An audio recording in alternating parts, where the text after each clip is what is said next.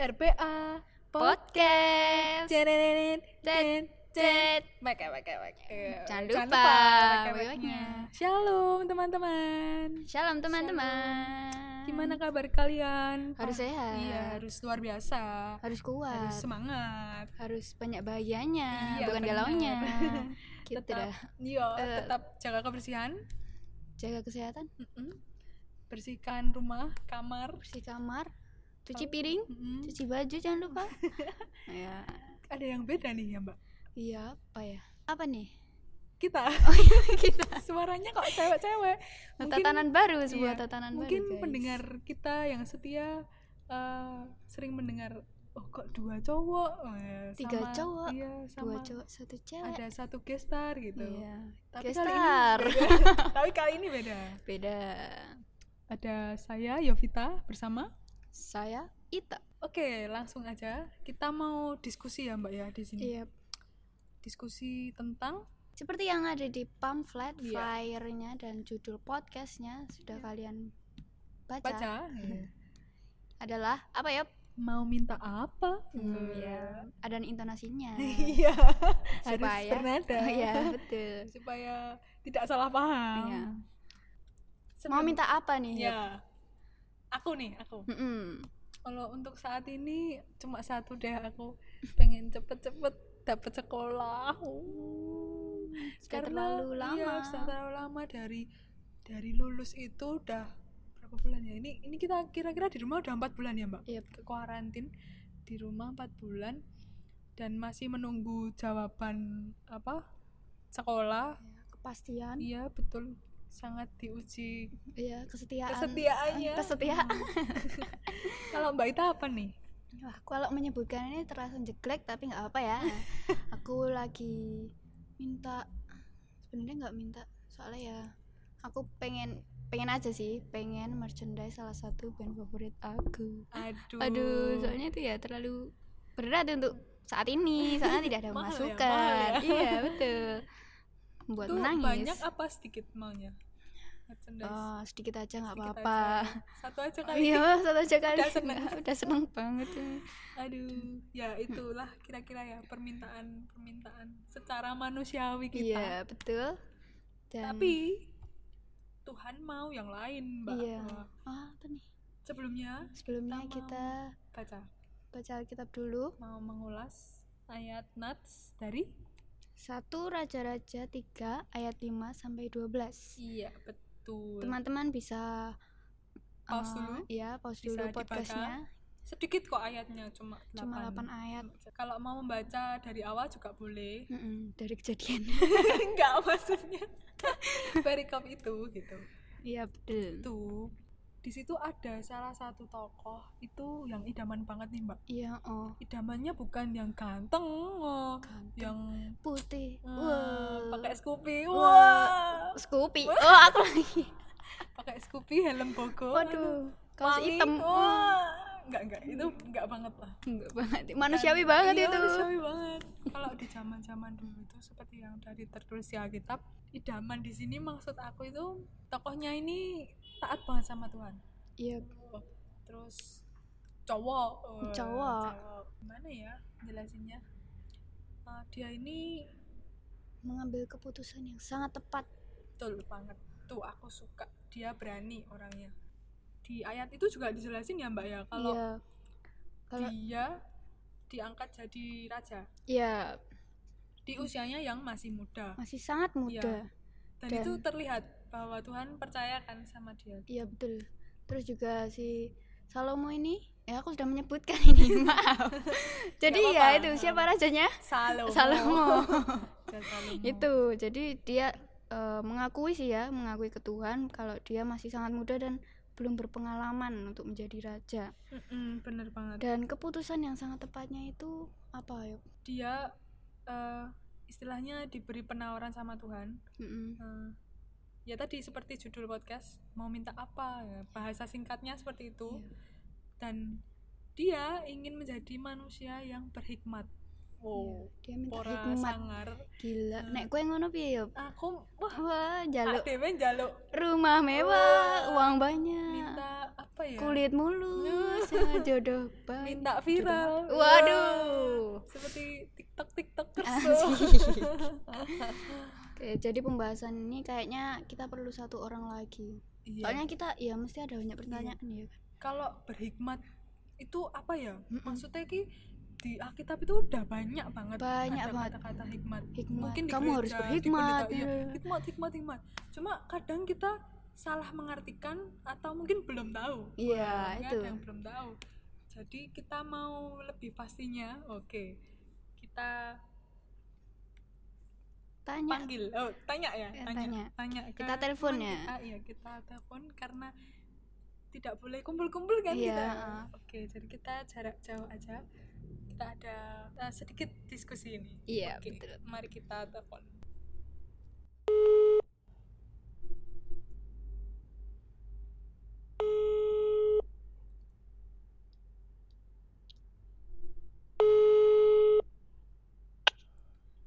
Halo. halo mbak Halo. Mbak. Halo. Halo. Shalom. apa kabar mbak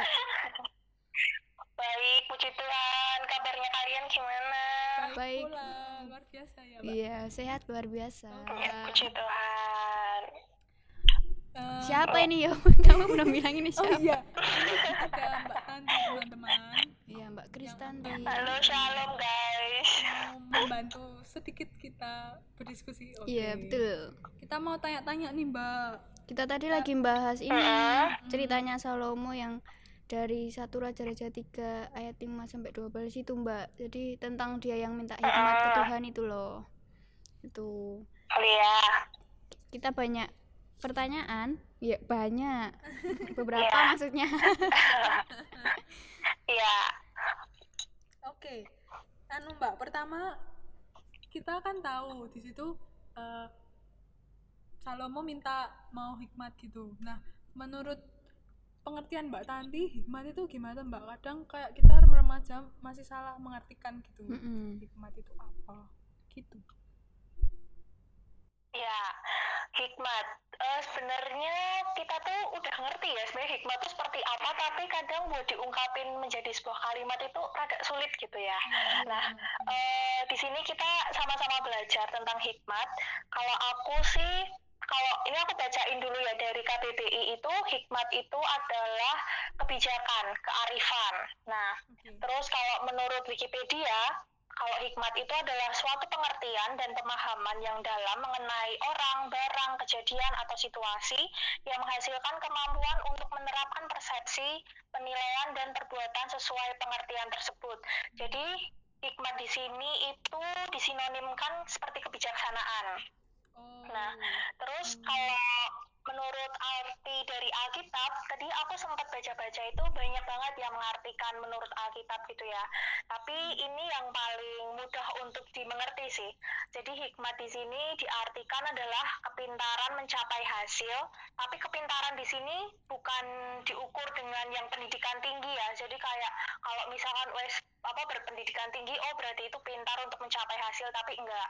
Di sini terus juga dikatakan bahwa hikmat itu adalah menyusun rencana yang benar untuk memperoleh hasil yang dikehendaki. Oh. Nah, tentunya untuk kita orang percaya ini hasil yang dikehendaki itu tentunya selaras dengan kehendak Tuhan. Gitu, hikmat itu seperti itu. Terus apa? eh dari mana sih kita itu memperoleh hikmat gitu? Pasti kan pada penasaran ya, dari mana kita itu Iya. memperoleh hikmat Tuhan. Iya, betul. Nah, hikmat itu dapat kita peroleh dari dua hal. Aku simpulin dari dua hal ya. Yang pertama tentunya dari Tuhan. Eh, di Amsal yang ke-9 ayat 10 itu dikatakan bahwa permulaan hikmat adalah takut akan Tuhan. Nah, kita sebagai orang percaya tentunya takut Tuhan lah ya.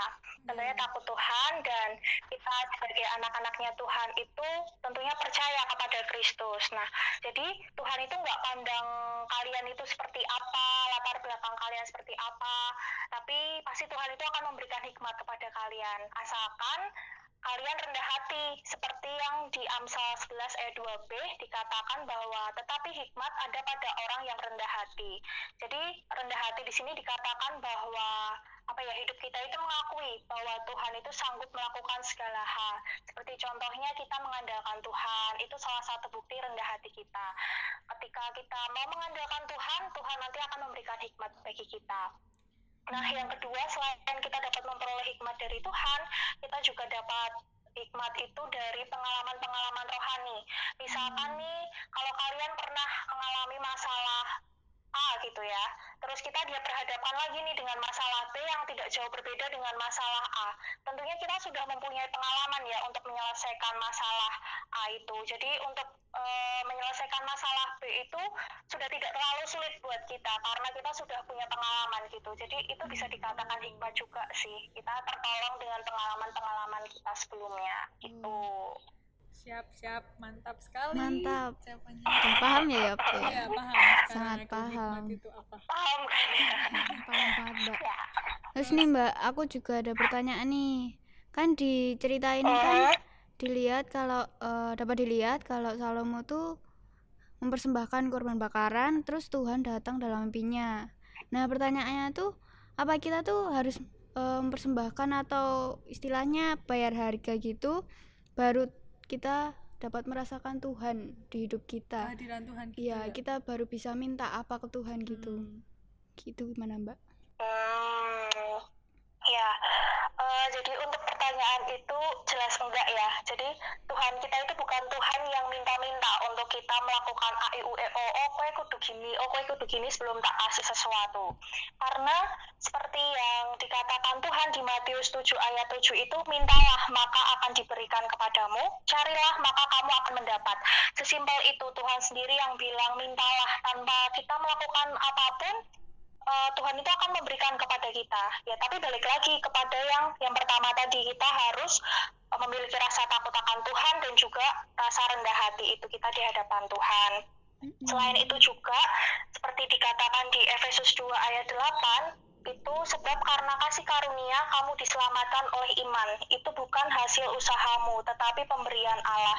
Jadi eh, sebesar apa pun yang kita berikan gitu misalkan kita mau bayar harga apa pun kalau misalkan itu bukan apa ya yang dikehendaki Tuhan ya kita tidak akan menerima apa yang kita pengen gitu ya kan hidup kita itu Mhm. sudah diatur sama Tuhan Iya. hidup kita sudah ada rencananya Tuhan jadi ya apa pun gitu yang kita lakukan itu tidak akan mempengaruhi apa yang akan Tuhan berikan karena semata-mata yang Tuhan berikan itu karena kasih karunia-Nya Tuhan bukan karena usahanya kita Oh, iya, iya. Nah, jadi jangan pernah kita menyamakan ukurannya kita itu untuk ukurannya Tuhan karena apa ya rencananya Tuhan itu tidak terukur ya buat kita. Iya, jadi betul. kayak surprise aja gitu. Yang penting kita melakukan yang terbaik aja apa yang bisa kita lakukan gitu.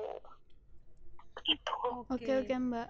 terus Wow. aku aku nih aku mau tanya juga Mm-mm. kan dari prekop ini toh mbak kita bisa lihat kalau Salomo itu eh mengedepankan Tuhan banget gitu kayak istilahnya anak remaja sekarang itu God first God first ya.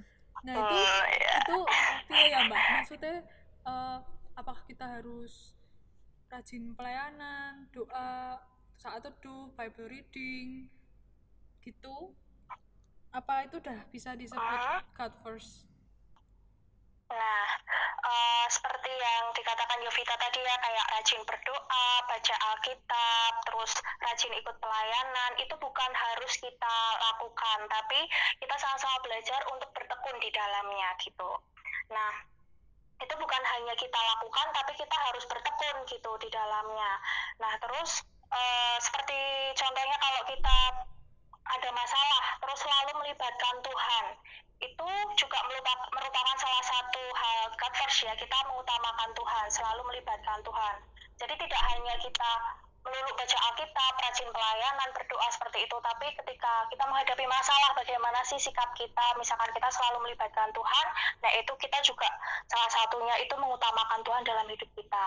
Tapi kan tidak dapat dipungkiri bahwa ego manusia itu kan juga tinggi, kadang Iya. Nek misalkan ada masalah kan pengen diselesaikan ya, Iya, karena Tuhan kan nggak bakal ngasih sesuatu tuh secara cepat. Kadang juga oke tunggu dulu waktunya atau bahkan lama gitu.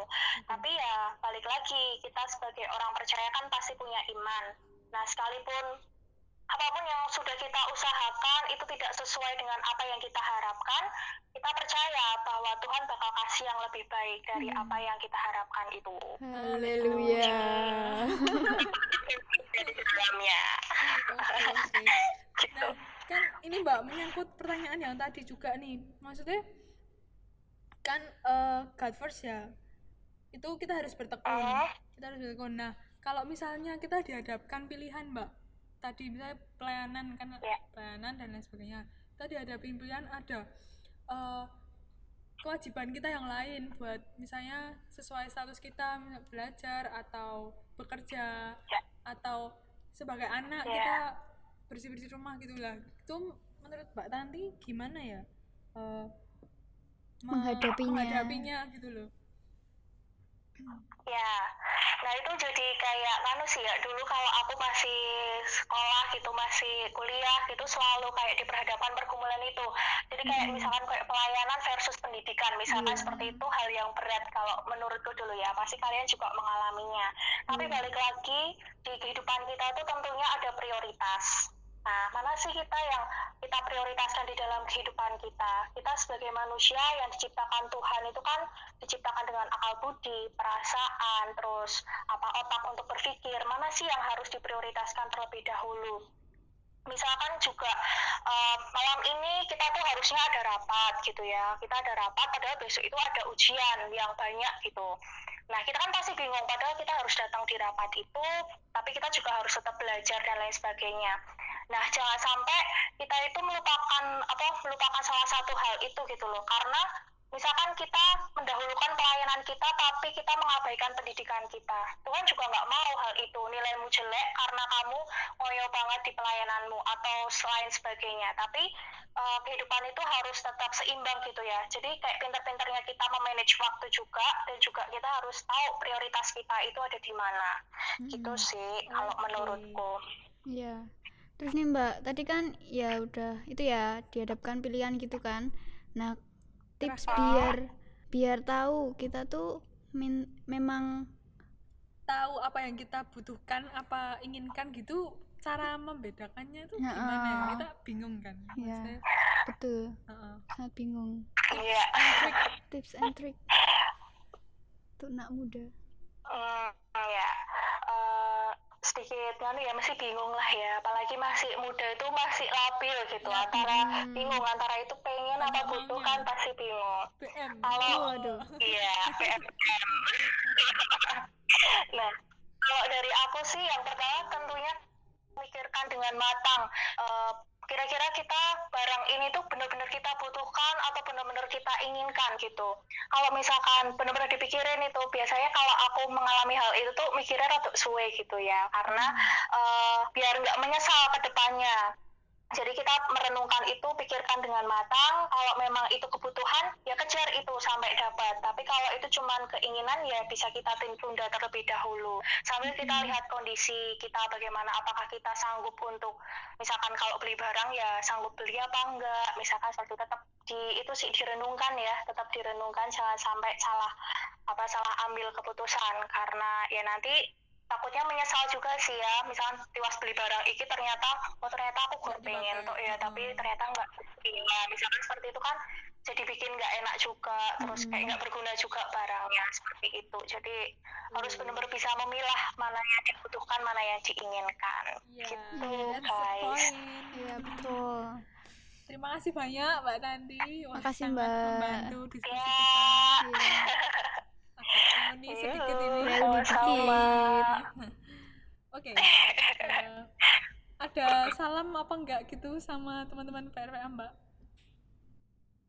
Oh iya, salam buat teman-teman PRPA. Kan ini masih pada sekolah, pasti sekolahnya online ya. Jadi pada semangat. Apa pun yang ada di depan kalian dijalani dengan semangat, dengan penuh rasa syukur, dan jangan lupa terus mengandalkan Tuhan di dalam segala hal. Gitu aja. Oke, siap. Itu dengerin ya, dengerin. Dengerin teman-teman. Oke, terima kasih Mbak. Tuhan Yesus memberkati. Makasih, Yuk, Mbak. terima kasih. Tuhan Yesus berkati. Sama-sama. Oke. Oke. Sangat Panjang iya, diskusi kita. bermutu ya. Bermutu, sangat bermutu. Bermutu. Menambah wawasan kita Ya, juga. betul betul.